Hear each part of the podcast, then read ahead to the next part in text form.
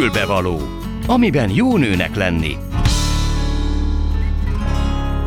Jó napot kívánok, tisztelettel köszöntöm Önöket a mikrofonnál, Gál Ildi. A mai műsorban három témát érintünk majd. Az első egy olyan nőgyógyászati rendelőről szól, amely tulajdonképpen még nincs kész, elvileg februárra tervezik az átadását, amely hajléktalan és rászoruló nőket fog szolgálni elsősorban, és itt ül mellettem az ötletgazda, akinek az agyából kipattant ez az ötletű Bicskei Levente, de még nem beszélgetünk vele, csak még egy pillanatra elmesélem, hogy ki mindenki lesz itt ma. Utána pedig Budavári Zsuzsa grafológussal arról fogunk beszélgetni, hogy a korai gyerekrajzokon milyen módon jelenik meg az esetleges későbbi diszgráfia valamely tünete. Ez lesz a hírekig. A hírek után még mindig Budavári Zsuzsával folytatjuk, és akkor pedig a kamaszok írás képéről, annak az abban rejtett információkról fogunk beszélgetni. És végül ebben a műsorban olyan 3-4-2 előtt egy kicsivel fel fogjuk hívni Petrőczi Éva írónőt, és őt pedig arról fogom kérdezni, hogy hogy fér bele egy női életműbe, egy női írói életműbe több mint 50 könyv, 40 gyerek és 7 unoka. Úgyhogy ez lesz a mai téma, lássuk is. Mi kell a nőnek? Egy fülbevaló. És köszöntöm itt a stúdióban Bicskei Leventét. Ugye úgy vezettem föl ezt a műsort, és azt írtam az előzetesben is, hogy készül egy olyan nőgyógyászati rendelő, ami nyilván nagyon-nagyon-nagyon fontos, és már tulajdonképpen el is indult valamelyest a dolog. Az a lényeg benne, hogy felajánlásokból és adakozásból jön ez létre. A felajánlásokat úgy értem, hogy vannak, akik a munkájukat ajánlották föl ehhez a dologhoz. Az ötlet azonban mégiscsak a te agyadból pattant ki, és tudom, hogy nagyon sok helyen nyilatkoztál róla, meg nagyon sok cikk jelent meg ezzel kapcsolatban, mégis arra kérlek, hogy kezdjük valamennyire az elején. Tehát mi volt az, ami életre hívta ezt az ötletet? Jó napot kívánok mindenkinek! A legelső pillanata ennek az egész gondolatnak, az nagyjából már egy éve volt, akkor egy másik jótékonysági akció keretein belül tulajdonképpen 150 embert etettünk egy családok átmeneti otthonában, Zuglóban. A Mikulás azt hozta nekik, hogy minden nap kaptak egy levest és egy főételt, ez nagyon sokat segített, mert akkor lezárások voltak, dolgozni sem tudott. Minden nap? December 6-ától 31-ig 25 napon keresztül. Ez 7,5 ezer adag étel, és 150 ember, aki ott lakik, ez minden nap kapott enni, ez sokat segített. Ennek az egész akciónak a kapcsán, amikor már éreztük, hogy ez nagyon jól sikerült, meg sikeres, akkor volt egy ilyen kötetlen beszélgetés az intézményvezetőkkel, és beszélgettünk arról, hogy mik azok a szociális rendszernek az hiányosságai, amiben el kellene a segítség. És abban konszenzus volt a beszélgető partnereimmel, hogy a legégetőbb az egy ilyen nőgyógyászati kezelő, vagy intézmény, vagy valamilyen rendelő lenne, mert hogy azok a nők, és ezek nagyon sokan vannak, akik ilyen szociális intézményekben élnek Budapesten, jelentős részben a BMSK-ban, ez a legnagyobb ilyen gyűjtő hely, ahol, de hogy itt nem csak hajléktalanokról beszélünk, hanem családok átmeneti otthona, anya otthon, csecsemő otthon, hajléktalan szálló és egyéb intézményekről. Közösen ők nem nagyon tudnak nőgyógyászati szakellátást igénybe venni, nagyon kevés a lehetőségük bizonyos okoknál fogva, hogy eljussanak ilyen helyekre. Bocsánat, tudom, amikor beszéltünk telefonon, akkor már említetted, de kérlek szépen, hogy osszuk meg a hallgatókkal is, hogy melyek azok az okok, nyilván el tudjuk nagyjából képzelni. De mégis melyek azok tételesen, azok az okok, amik miatt ők nem tudnak, vagy nehezen jutnak ehhez az ellátáshoz?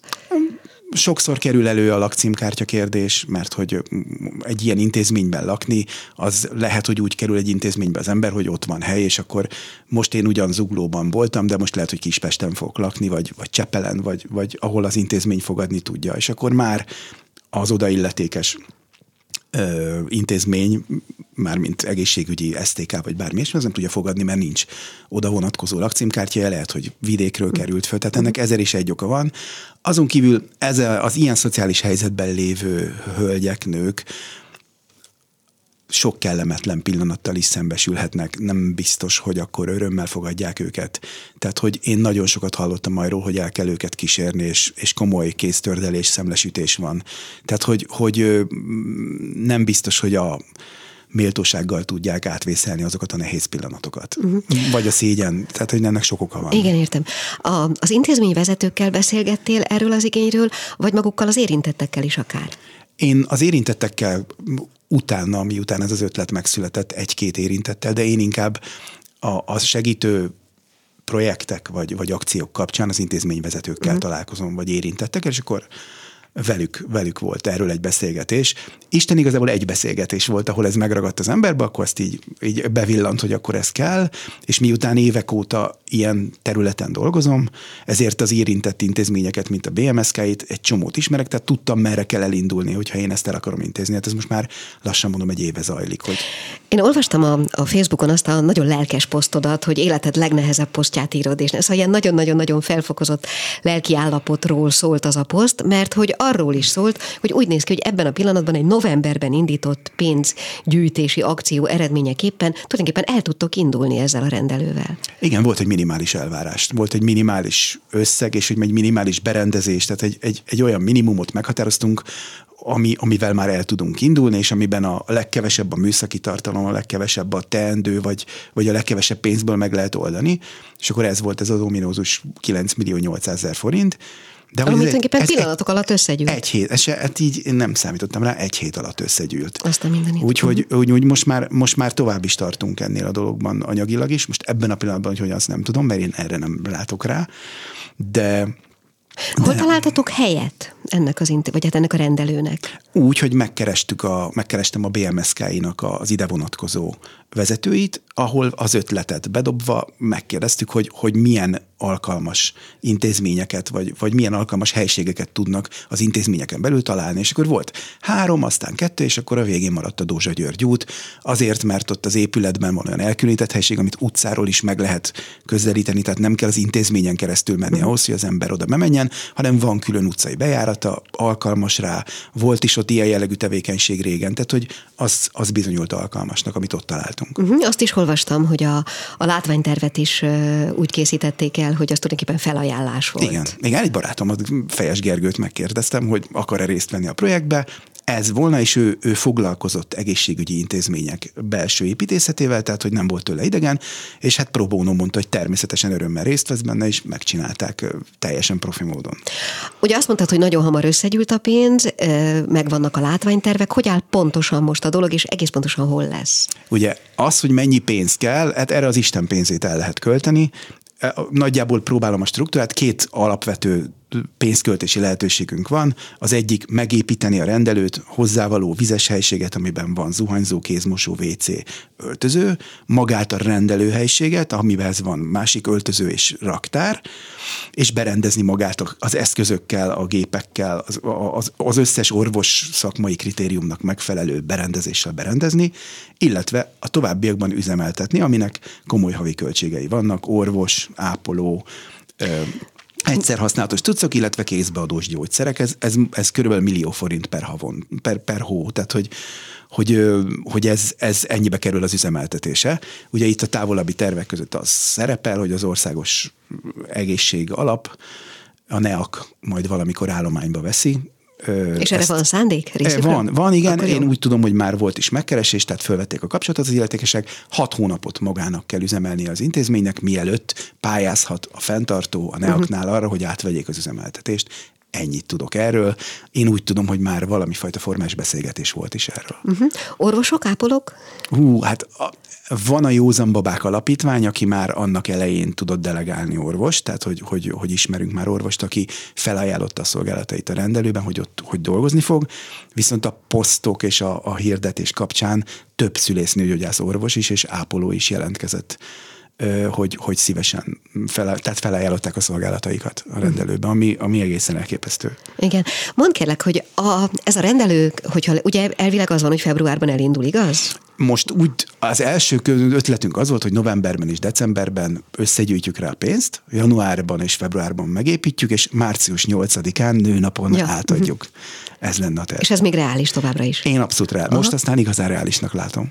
Azt akartam csak kérdezni, hogy ez a rendelő és ez a rendelési forma, és egyáltalán ez a fajta üzemeltetés milyen lényegi szempontok szerint fog különbözni mindattól, ahova mi járunk, vagy ahova mehettek volna, vagy tehát a normál működéstől? Semmiben nem fog különbözni.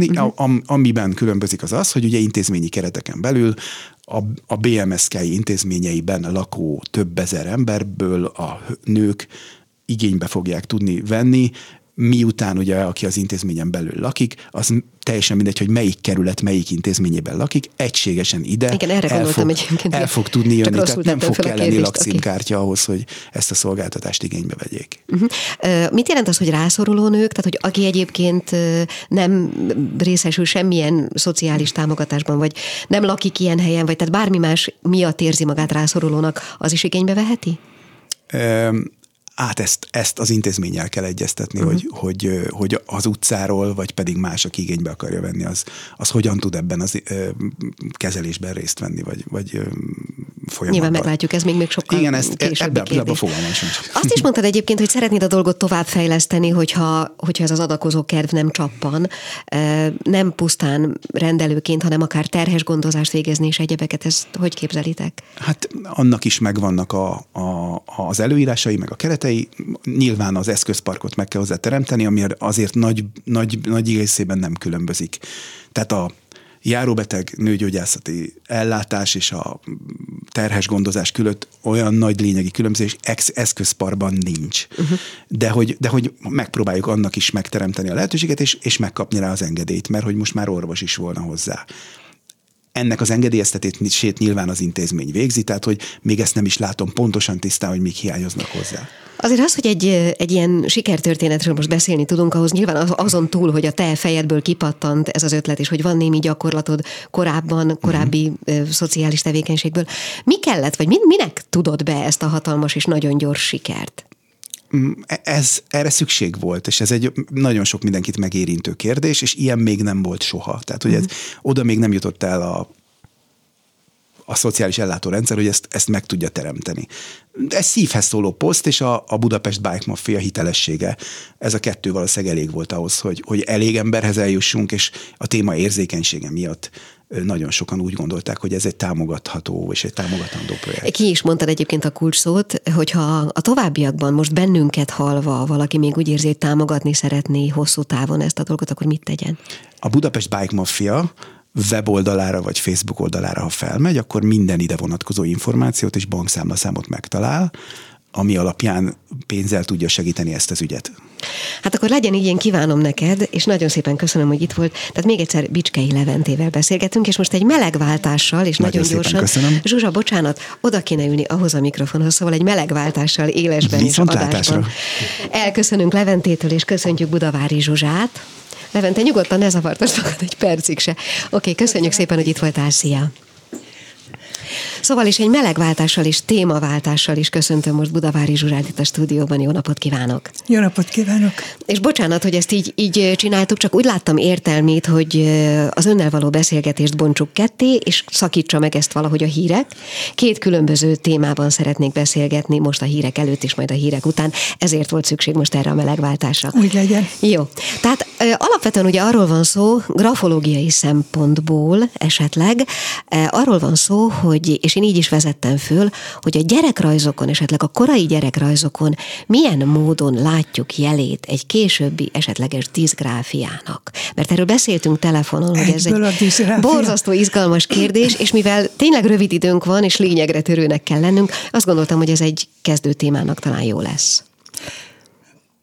Én úgy vélem, hogy a legfontosabb téma, ami a gyerekírásokkal kapcsolatos kérdés, azt én valahogy világgá szeretném kiáltani, hogy minden szülőnek, hogyha a jelek legapróbb pici darabját is észleli, azonnal jeleznie kell, segítséget kell kérni. A diszgráfia ugyanis olyan fajta részképességzavar, ez a hivatalos elnevezése, amelyről a gyermek nem tehet. Mi szülők több mindent tehetünk a diszgráfia ellen, hogy a gyerekírásokról beszélt ön, én egy picit előre hoznám. Rajzokról beszélt, úgy van, akkor én még előrébb hoznám. Tehát az első mozdulat, amely komoly gondot okozhat, vagy előidézheti a diszgráfiát, az, amikor a kismama toligatja a babakocsit az úton, odaérkezik egy zebrához, át akar menni, de több-több autó szegi útját akadályozza a továbbhaladásban. Ő lenhagyja a babát a babakocsiban, nagyon pici babára gondolok, egészen újszülött formára. Az autó kipufogó gáza abban a szögben van, abban a magasságban van, ahol a gyermek feje. az oxigén hiányos állapot lehet az egyik előidézője a diszgráfiának, csak ön kérdezte tőlem, hogy mi a csuda ez a igen, hogy alapvetően definiáljuk a fogalmat. Van, igen, pontosan. Igen. Itt is kezdődhet. Tehát a kismama emelje fel a babát, ölelje magához, a fejét abban a magasságba emelje, hol az övé van, hogy minél kevesebb sluk legyen az, amely előidézheti ezt az oxigénhiányos állapotot. Itt kezdődik. Aztán, hogy a gyermek már megy, mászik, parkban vagyunk, engedjük, ha lehet, óvó tekintetünk és védelmünk mellett fára mászni. Igenis a test mozgásában minél több olyan fajta mozgások segítsék majd elő azt, hogy megakadályozza a létrejöttét a diszgráfiának, amelyet manapság már kezdünk hanyagolni, és ez nagyon nagy hiba. Nagyon érdekes, bocsánat, hogy egy pillanatra közbevágok. A korábban 2 alkalommal is beszélgettünk már arról, hogy sokszor 6-7 éves korban derül ki, hogy a gyerek nagyon intelligens, nagyon-nagyon-nagyon sok mindent tud, de a mozgás koordinációjában és egyáltalán a mozgásában sokszor még ilyen csecsemőkori reflexek maradtak meg. Pontosan. Egyszerűen azért, mert erre nem figyelünk, vagy nem figyelünk eléggé. Ez akkor nagyon nagy hiba. Nagyon nagy hiba. Csak hogy jó helyre csatlakoztam, tehát hogy erről van szó. És akkor most jönnek a rajzok, amikor először megpillantjuk a gyermek rajzát, és azt látjuk, hogy a bal és jobb oldal tévesztett, tehát térfél tévesztéssel. Azt honnan látjuk fel a rajzból? Úgy, hogy együtt voltunk kirándulni, és itt volt a mászóka, itt volt a pad, ahol ültünk, itt vannak a fák, és a tükröt rajzolja. Vagy uram, bocsánat, azt a környezetet, vagy annak metszetét rajzolja, amely körülveszi őt, és tükörben rajzolja. Egyszer tanulja voltam Kecskeméten egy óvodában annak, hogy jött szólt nekem, tanítványom volt az óvónő, azt mondja, most figyelj, a gyerekek kis lapocskákon, kis kemény rajztáblán, rajzoltak. Mondja a tanító, az óvónő a gyermeknek, hogy hozd a rajzodat, mutasd meg a néninek nekem. És szól neki, hogy nézd, csak nem rajzoltál szemet, meg mosolygó száját a napocskának. A gyermek fejjel lefelé rajzolt, az óvónő megfordította a rajzot, mutatja, hogy itt a napocskának a megfelelő jelek, amelytől megkülönböztetjük, hogy mennyire szeretjük a napocskát. A gyerek ráborint, hogy igen, visszamegy a helyére, leül, megfordítja a lapot, az egész táblát, és a kis hasához odaszorítja, magyarul neki fejjel lefelé jelent meg a rajz a kis buksijában. Ez a legelső jel, amikor térféltévesztés, vagy fejjel lefelé való rajzolás jelenik meg.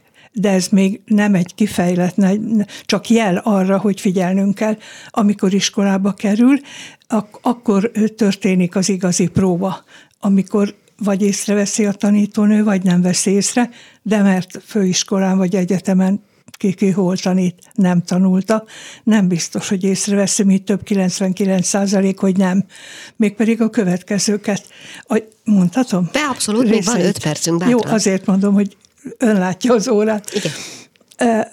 Ilyen jelekből például, hogy nem érzékeli a rövid-hosszú magánhangzó, nekünk, magyaroknak jelentés megkülönböztető szerepe van az ékezetnek, rövid vagy hosszú.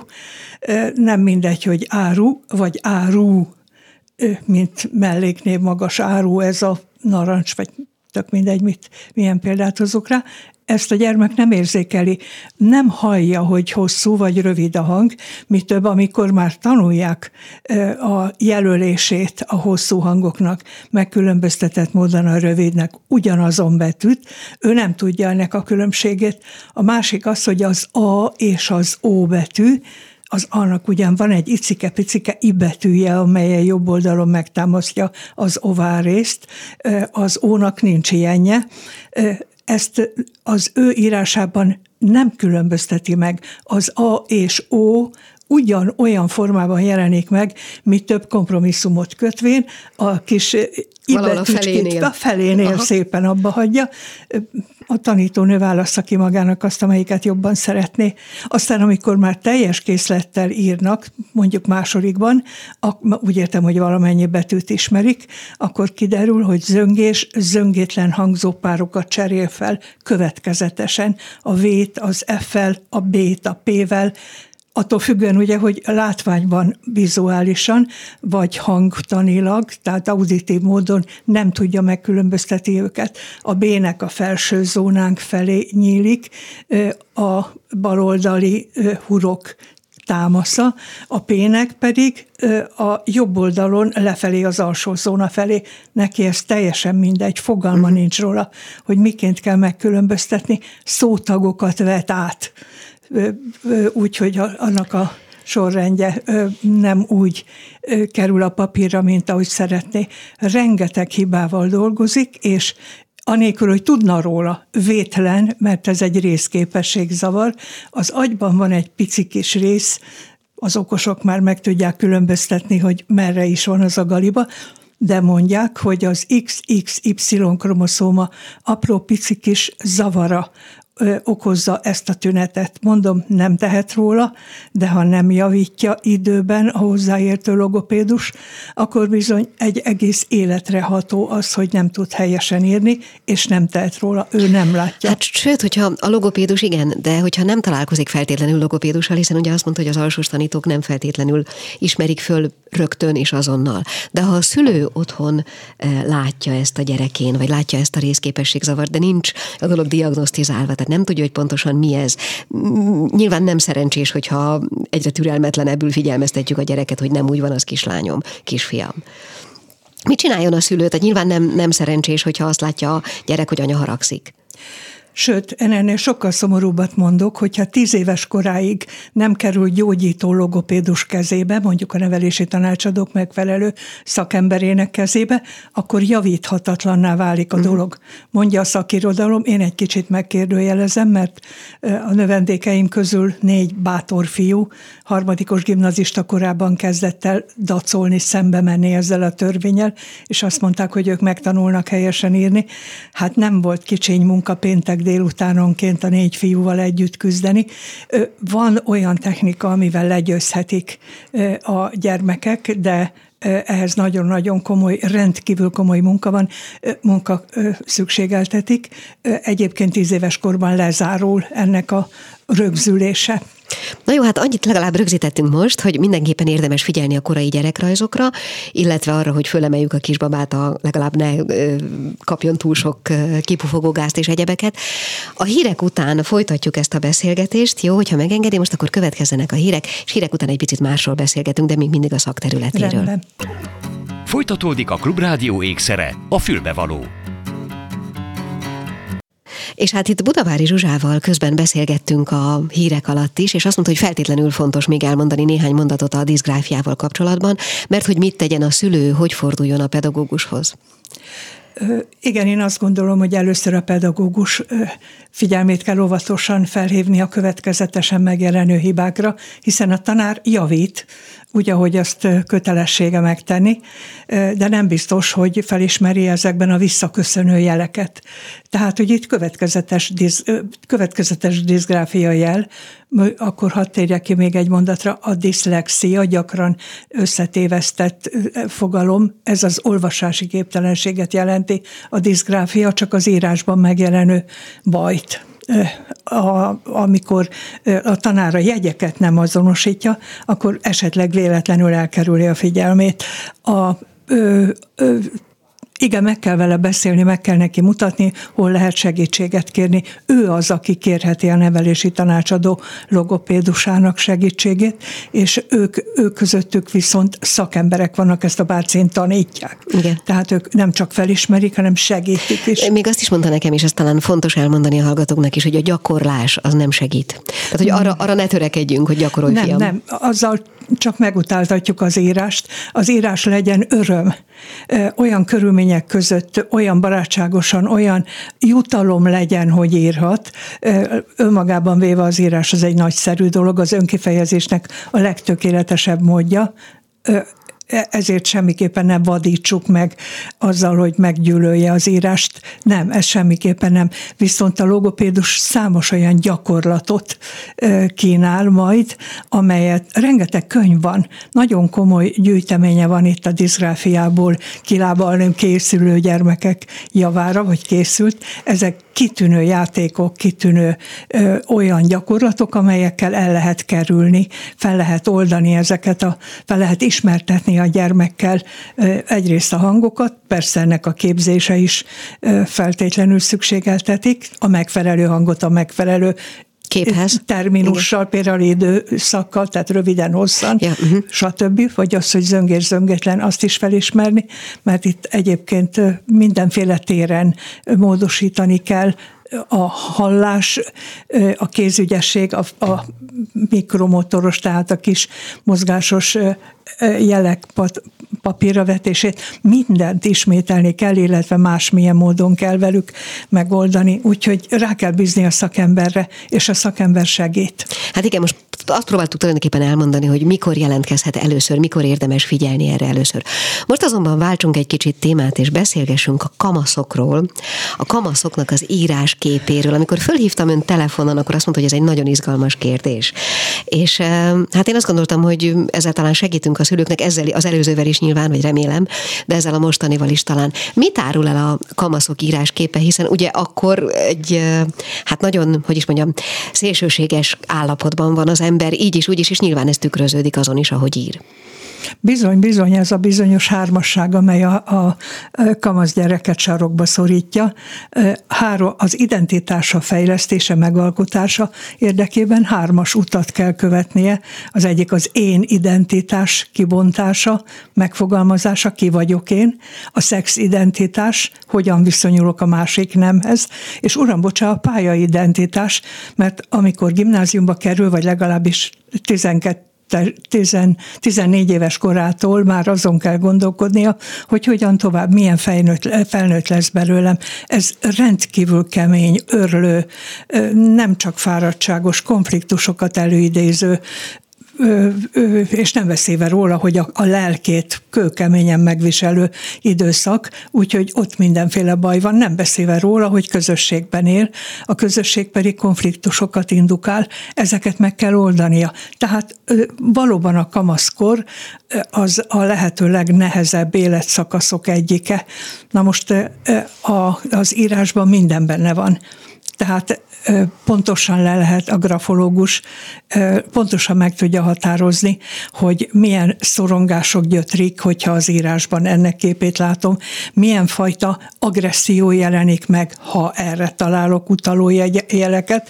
Most ide zárójelbe tenném, de azért egy kicsit alá is húznám azt a mondatot, hogy az okos szülő megpróbálja képezni magát, hogy gyermeke írását megismervén, kísérni, segíteni, támogatni tudja őt. Tehát tanácsot tudjon adni, hogyha az írásból fogja felismerni, mert nem minden gyerek mondja el, hogy mi az, ami fáj neki. Meg nem csak az, hogy nem minden gyerek mondja el, hanem sok esetben nincsenek is rá szavai, még tehát arra a belső konfliktusra, pontosan. Amit ő maga sem tud szavakba önteni még ezért vagy azért. Pontosan. Bármilyen jó is a viszony. Pontosan. Ettől aztán, amikor egy képzett grafológus veszi kezébe, és elsőre sóhajt egyet, jó nagyot, és akkor valami olyasmit is hozzátesz, hogy Jézus Mária, na hogyan, akkor kezdjünk hozzá, az azért valóban arról beszél, hogy az írás mindent tökéletesen megjelenít. Egyébként a kamaszírásban tényleg nagyon sok ellentmondás van, tehát sokkal zavartabb, nehezebben köti le magát, már úgy értem,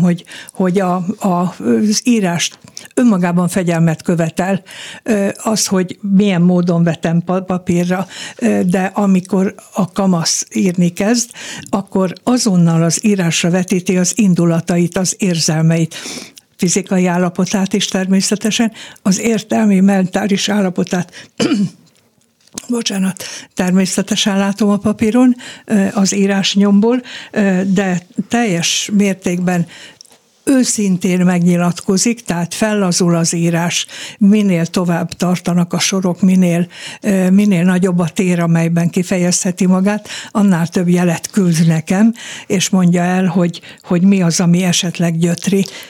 Az jutott eszembe, hogy azért gimnáziumban, most az emlékeim között kutatva, szerintem nagyon sok olyan osztálytársam volt, és talán magam is oda tartoztam, akik igyekeztünk gyöngybetűkkel írni, nagyon megfelelni annak a fajta elvárásnak, hogy nem tudom én, hogy kell sortávot tartani, hogy nézzen ki egy beadott dolgozat. Ez rendjén van? Vajon hogy érzi magát ez a gyermek, aha. aki a gyöngyöcskéket egymás mellé teszegeti?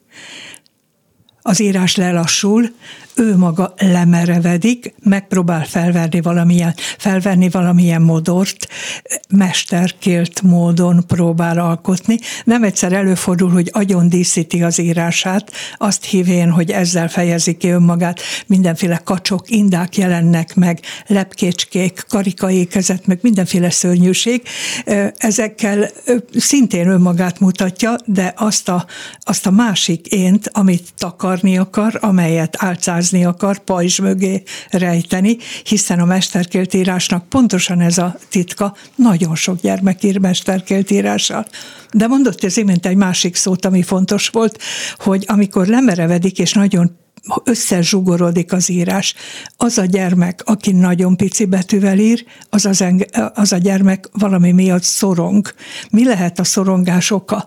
Volt egy tanítványom, akit életében 18-szor műtöttek, azért, mert egy szülés közben bekövetkező szörnyű nagy galiba csak nem nyomorikká tette őt, és olyan csodálatos szépségű, tökéletesen egyforma, úgy értem, hogy standardet követő betűkkel írt, de olyan icike-picikével, hogy jószerivel nagyítóval kellett javítanom a dolgozatát, fájdalom volt nézni. Neki mindig időt kellett adnom ahhoz, hogy több időt kapjon ahhoz, hogy leírja a mondani valóját, mert sokkal lassabban is ír.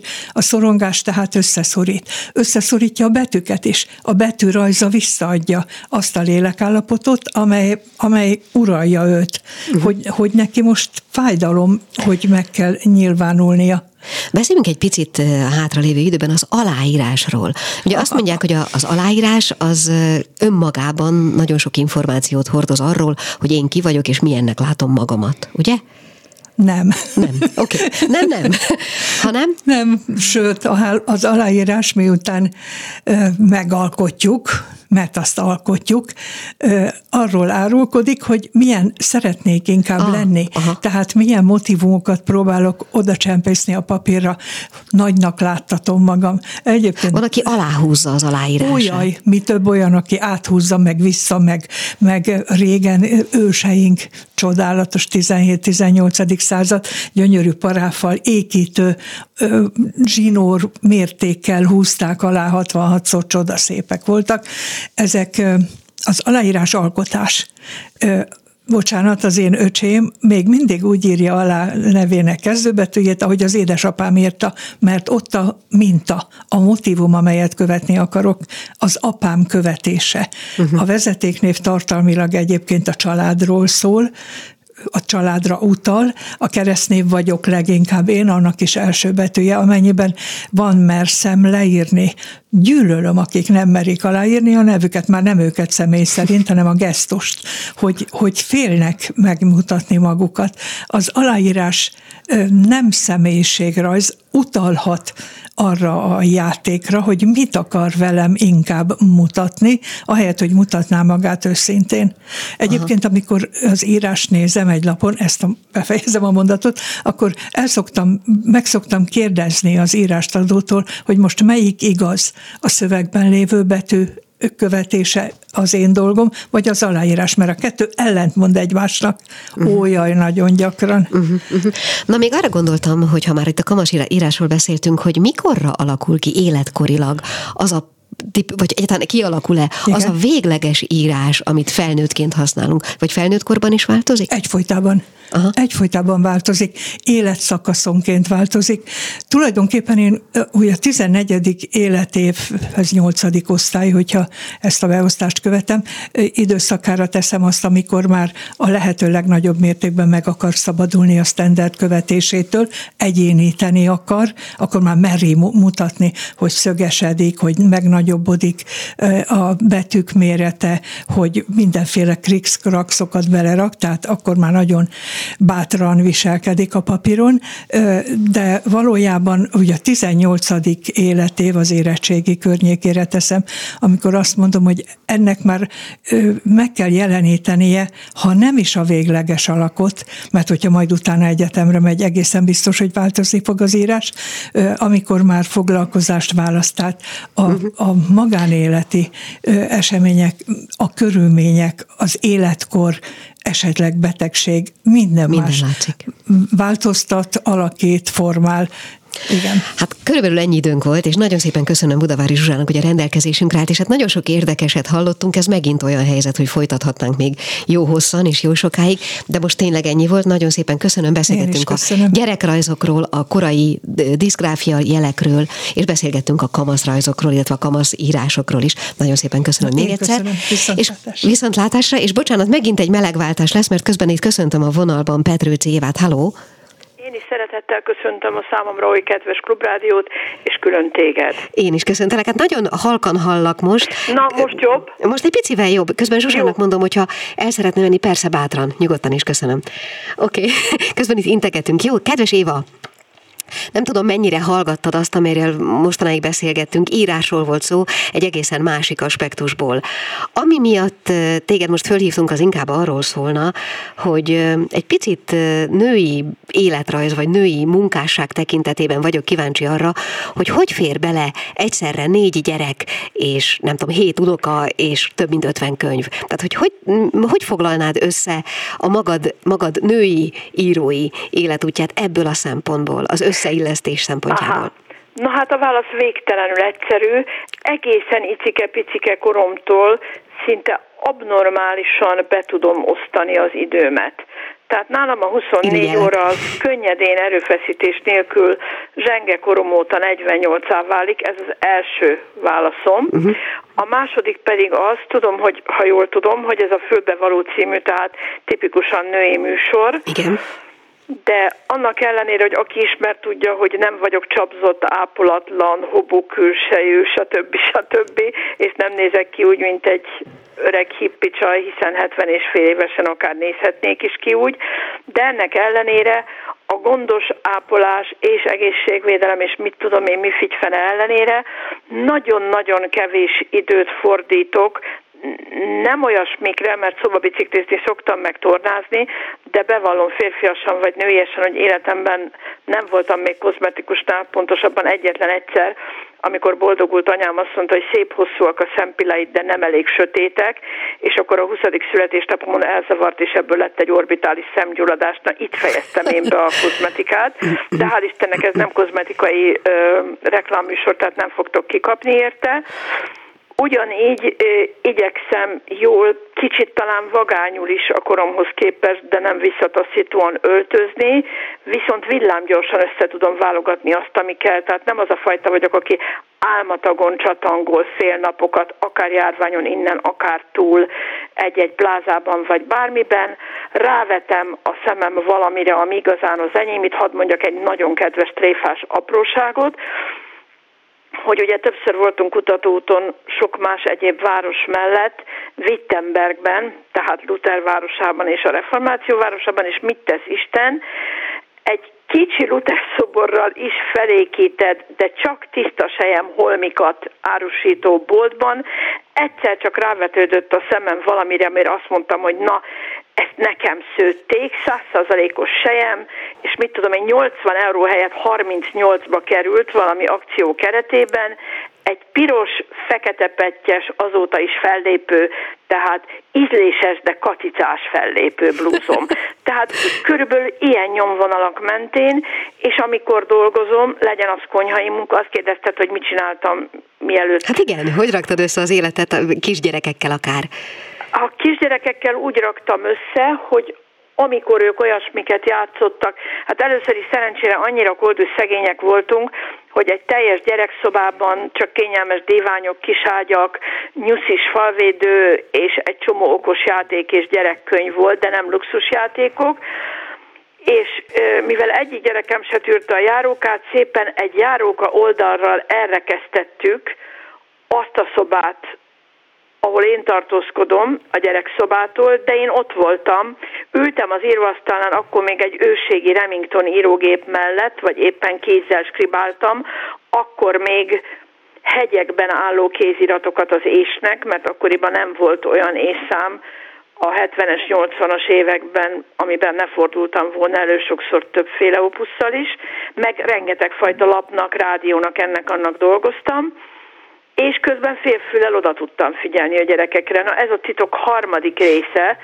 Egyébként a férjem mondogatja, hogy ti nők tudtok igazán többfelé figyelni, mi nem, és hát én tapasztalom tudós férjemen és ugyancsak tudós fiamon, és most van egy kis fiúnokám is, hát ő még nem tudom, hogy tudós lesz, de nagyon szép és édes, de még nem tudom, hogy több felé tudom majd figyelni. De lényeg az, hogy ez a megosztott figyelem, ez sem fárasztott egyáltalán. Uh-huh. Én eszembe sincs, hogy hozzád mérjem magam, de olyan értelemben mégiscsak, hogy írtam már én is ezt-azt. De amikor az ember ül, és ír, és koncentrál, akkor engem még az is megzavar, hogyha közben, nem tudom én, ki kell mennem vizet inni. Tehát azt a fajta elmélyült állapotot a legkisebb dolog is végzetesen meg tudja zavarni. Erre gondoltam elsősorban, hogy kutatni, írni, koncentrálni, az hogy fért bele? Nos, ez megint alkati kérdés. Nekem az írás és a nem erőszakos önmegnyilvánulás, tehát nem a számomra mérhetetlenül ellenszenves és durva self-fashioning. Ezt egyébként Stephen Greenblatt használta a 16. századi poéták és közéleti emberek viselkedésére, de ez ma különösen amiatt a járvány nyúz minket. Ezt te is biztos észleled, tollforgatói körökben is eszem ágába sincs senkit megbántani vagy nevesíteni, de valóságban eluralkodott, hogy minden létező és képtelen és képes eszközzel igyekeznek az itt létüket e földön bizonyítani. Na most, ha ezt az ember nem akarja annyira, hanem ebből elfogad annyit, ami neki jutott a teremtésből, akkor már is marad ez a ki nem kapcsolok, be nem kapcsolok, mert meg kell mondanom, számomra teljesen egyértelműen és könnyedén egyenlőségjeles alkotás az, hogy mielőtt bejöttem ide hozzá, tehát hajszálpontosan itt csücsültem a telefon mellett, megcsináltam egy korszakalkotó sertéspörköltet, de persze szőlőmagolajjal, elterveztem hozzá a biogaluskát, csináltam egy őrületesen nagy porció római salátát, és közben gondolkoztam egy tegnap este fejembe villant, vagy eszémen, vagy tanulmányomon arról, hogy a 17. században összesen csak 2 évig erdélyi fejedelmeskedő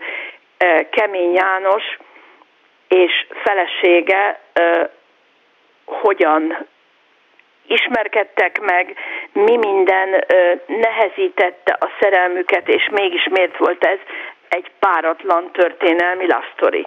És amíg kevergettem időnként azt a nyomorult pörköltet, addig bennem volt, hogy Kemény János, Lónyai Anna. Kemény János, Lónyai Anna. Ez nálam így megy. Van esetleg olyan tevékenység, vagy olyan terület, vagy olyan munka, ami inspirálóbban hat erre a fajta tevékenységre, úgy értem a gondolkodásnak erre a részére, mint bármi más? Nem tudom, én most az jutott eszembe. Például, tehát nem véletlen az, hogy ha bárki fellapozza, könnyedén megteheti online, mert sajnos papíralapon már nincs, akkor a Parlandó című zenepedagógiai labban találkozik rengeteg írásommal, mert én magam nem vagyok ugyan aktív zenész, de például zenei szövegeket is fordítok egyházi kórusoknak. Akkor lefordítottam a járvány elején egy gyönyörű velszi könyörgést, akkor pontosan 10 éve egy neves gárdonyi kórus felkéréssel lefordítottam természetesen énekelhető módon egy angol Christmas Carolt, és így tovább, és így tovább. Tehát a zene inspirál, a látvány is inspirál, tehát rengeteg szép, régi, gyakran tönkrement tárgy is van, amelynek maga a rendbehozása is verset vált ki belőlem. Igen, ilyesmire gondoltam. Tehát nemrég például a Szepességben vettünk fillérekért, még boldogult boldog kalandozásaink idején, Szepes szombaton egy gyönyörű, de rettenetes koszrétegek alatti gyertyatartót, és múlt héten 3 vagy 4 napomat az beragyogta, hogy a gyertyatartót tisztító szódabikarbonával és békás ecetes, tudod, az a tisztító, az a zöld, és mindenféle kutyulékokkal gyönyörűen úgy kitisztítottam, hogy felvillant a vésetben 2 gyönyörű virágminta, amit addig nem látszott, íriszek és ibolyák. És hát természetesen ebből vers is született, ami már el is van fogadva, és nem is lövöm le, meg aztán ez nem is költészeti műsor. Ez nem, de a végére ígértél egy verset. Igen, ígértem egy verset, mégpedig a... De bocsánat, mielőtt a verset érünk, még egyetlen gondolat, ugye közeledik a karácsony, és nálatok hatalmas a család. A karácsony is együtt telik, és közben alkotással a fejedben? Tehát így, ahogy az eddigiek? Hát olyankor én teljesen beleolvadok a gyerekseregbe, mert szerintem sok unokámnál 20-szor infantilisabb tudok lenni, úgyhogy olyankor én játszom, labdázunk, dárcozunk a gyerekekkel, mert szerencsére van hátul egy nagy szoba, ahol van idő vagy hely arra, hogy együtt nyüzsögjünk. Akkor karácsony, mikor leülepedett, akkor nem, de egyébként a karácsony is kicsit másként zajlik, és hasonlít azért a vers meg a tudományíráshoz, mert akár hiszed, akár nem, természetesen nem milliómos kincsekkel, de gondosan összeválogatott meglepetésekkel, dugig van a spájzunk a becsomagolt karácsonyi ajándékokkal. Na hát akkor szeretnék hozzátok menni unokának karácsonyra. Én örökbe fogadlak, hát leszel legfőbb a 8. unokám, bár nem tudom, hogy hány éves vagy, de azt hiszem inkább lányom lehetnél maximum, mint unokám. Akkor unoka, vagy lánynak, persze, nagyon szívesen vagy unokahúgnak, vagy bárminek. Nagyon szívesen, nekem jöhet gyerekbudunokából, van egyébként rengeteg fogadott gyerekem, ha ez megnyugtat, úgyhogy... Jó, hát akkor... Sőt, egy egész osztályom. Éppen most találkoztam az osztályt vezető tanítónénivel, és a Rádi utcában elsírtuk magunkat, mert februárban lesz 2 éve, hogy utoljára tudtam rendhagyó nagymama órát tartani itt mellettünk a Patrona Hungári iskolában. Úgyhogy... Akkor kívánom, hogy ez jövőre legyen másképp, bár ez nyilván a Covid-tól függ elsősorban. Hát, attól is, igen. És most arra kérlek, hogy akkor ajándékozz meg mindönket azzal a versen, jó? Igen, annál is inkább, mert ugye most ünnepeltük Pilinszky János születésének 100. évfordulóját, amelyből ő csak 6 kapott meg.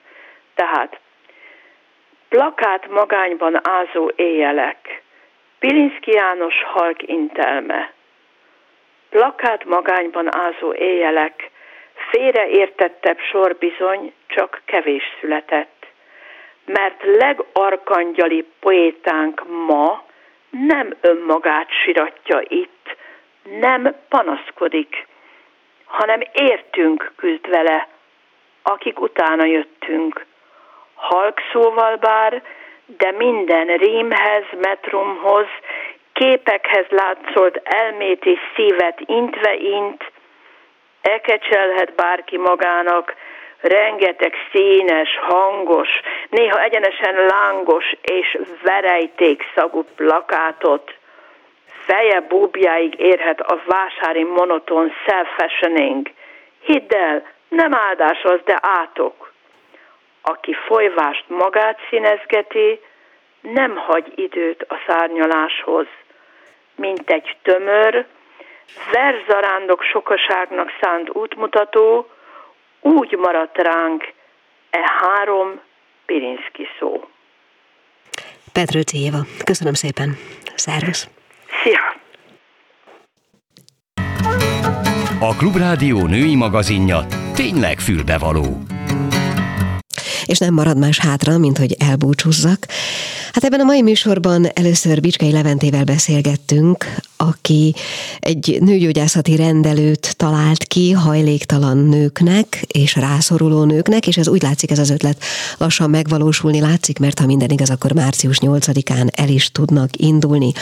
Azután beszélgettem Budavári Zsuzsa grafológussal először a gyerekrajzokon megnyilvánuló későbbi esetleges diszgráfia tünetekről, később pedig a hírek után a kamasz írásokról, és végezetül fölhívtuk Petrőczi Éva írónőt telefonon, aki kicsit mesélt arról, hogy ez egyeztethető össze a család és az írás. Ez volt tehát már a fülbevaló. Remélem, hogy jövő héten is hallgatnak minket. Gál Ildit hallották, viszont hallásra. A Klubrádió nem csak nőknek szóló magazinját, a fülbevalót hallották.